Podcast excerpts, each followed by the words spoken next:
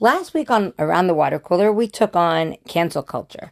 This week, we're going to talk about just pop culture, what it means to us, why we think of, why we think about it at all, uh, how it shapes us, why it matters to some people, why it, how you might not even realize it matters to you. So, um, we hope you'll tune in Sunday at noon for our take on and our discussion on, I guess, pop culture on Around the Water Cooler.